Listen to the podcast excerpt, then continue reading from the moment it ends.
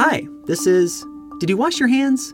We're a podcast from W A B E answering the questions everyone's asking during the covid nineteen pandemic. I'm your host, health reporter Sam Whitehead. Today, amid calls for more widespread isolation measures, Governor Brian Kemp has issued a limited shelter-in-place order for people at risk of complications from the coronavirus.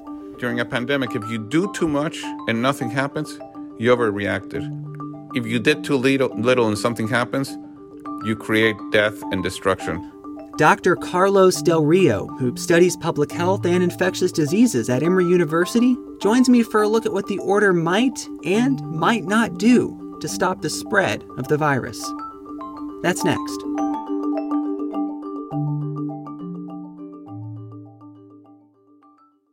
You love free, and at Ameris Bank, so do we. That's why we're proud to offer worry-free, hassle-free Ameris Bank free checking. Manage your money your way with convenient access to digital, mobile, and telephone banking, all with no monthly service fee or minimum balance requirements. At Ameris Bank, we're with you. For more information or to open an account, visit our local bankers in person or online at amerisbank.com slash free checking. Other fees such as overdraft fees may apply. Ameris Bank, member F D I C, equal housing lender.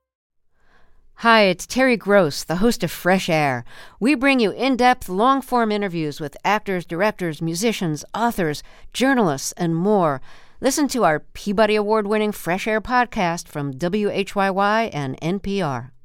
Support for W A B E's local coverage on maternal health and mortality comes from Georgia Health Initiative, whose mission is to inspire and promote collective action that advances health equity for all Georgians. Learn more at georgia health initiative dot org. Yesterday, Governor Brian Kemp issued an executive order calling on certain individuals with an increased risk of complications from covid nineteen to shelter in place. It's an attempt to protect people who are vulnerable to the coronavirus from contracting it, but it might not be the most effective strategy to slow the spread of the virus. Doctor Carlos Del Rio studies public health and infectious diseases at Emory University. He joins me now to dig into what the governor's done. And to start, Doctor Del Rio, give me your reaction to Kemp's order. What do you think of it? I have mixed feelings. I am I am happy that he's done this. It's better than nothing, but I'm disappointed that it's not enough. But I do also think about it as a first step. The governor is not saying, okay, this is it and I'm done. You know, as as things evolve, he may he may change. He may he may advance this. And I can see the issue. I mean, there are many. The state is it's hard to think about the entire state when many counties um, don't have cases or don't know they have cases. And until we scale up testing, you know, I can see his reluctance. But I would say if you are living in a city, and I mean a city anywhere over, you know, five, ten thousand people, the best thing you can do is go out as li- as little as possible, keep that six foot distance from other people, do a lot of high hy- hygiene, and if, most importantly, if you're sick, stay home. You point out something that um, I have seen a lot just when it comes to officials talking about this. There's maybe this substitution of we don't have confirmed cases with we don't have cases. Do we really have a clear sense of, of, of what the problem is? You know, we don't. And that's the issue. We're, we're flying blind here in this country because we haven't done enough testing. And look at New York. I mean, they have a lot of cases, but they've done a ton of testing. So when you do a lot of testing, you're going to find cases, right? And that's okay because it will allow us to do the kind of things we need to do, which is identify and isolate those that are infected. There's been a lot of attention recently on flattening the curve. Is isolating people who are only medically at risk going to achieve that in any real way? No, no. What flattens the curves is, I mean, at the end of the day, what we need to do is decrease transmission. The isolating those at risk is just decreasing the risk of those at, at high risk of complications. They're not a high risk of acquisition.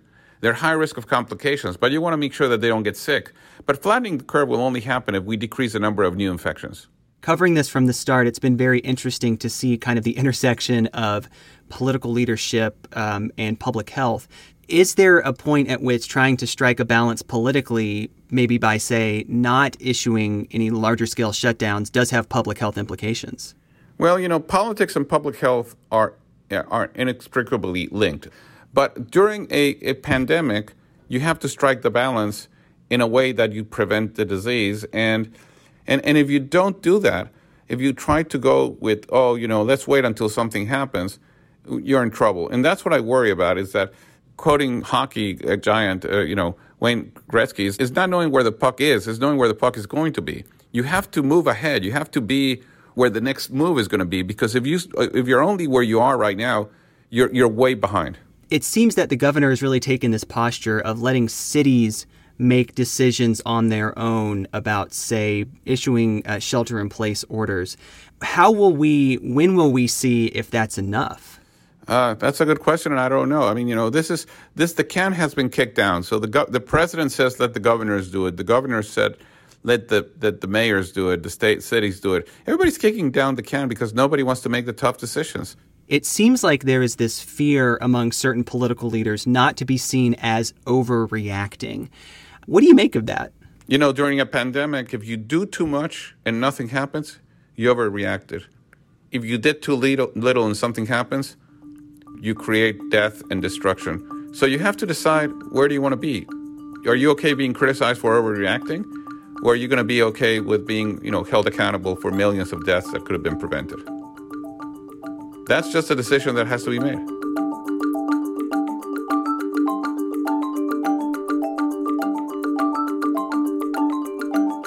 This has been Did You Wash Your Hands? A production of ninety point one W A B E Atlanta, where A T L meets N P R. You can send us questions, comments, or news tips at washyourhands at W A B E dot org. You can listen and subscribe wherever you get your podcasts. And you can find more stories on the coronavirus pandemic at W A B E dot org slash coronavirus. If you haven't recently, now might be a good time to go wash your hands. I'm Sam Whitehead. Thanks for listening.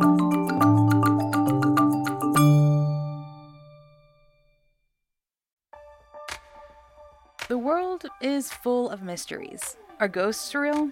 Is that yogurt expired?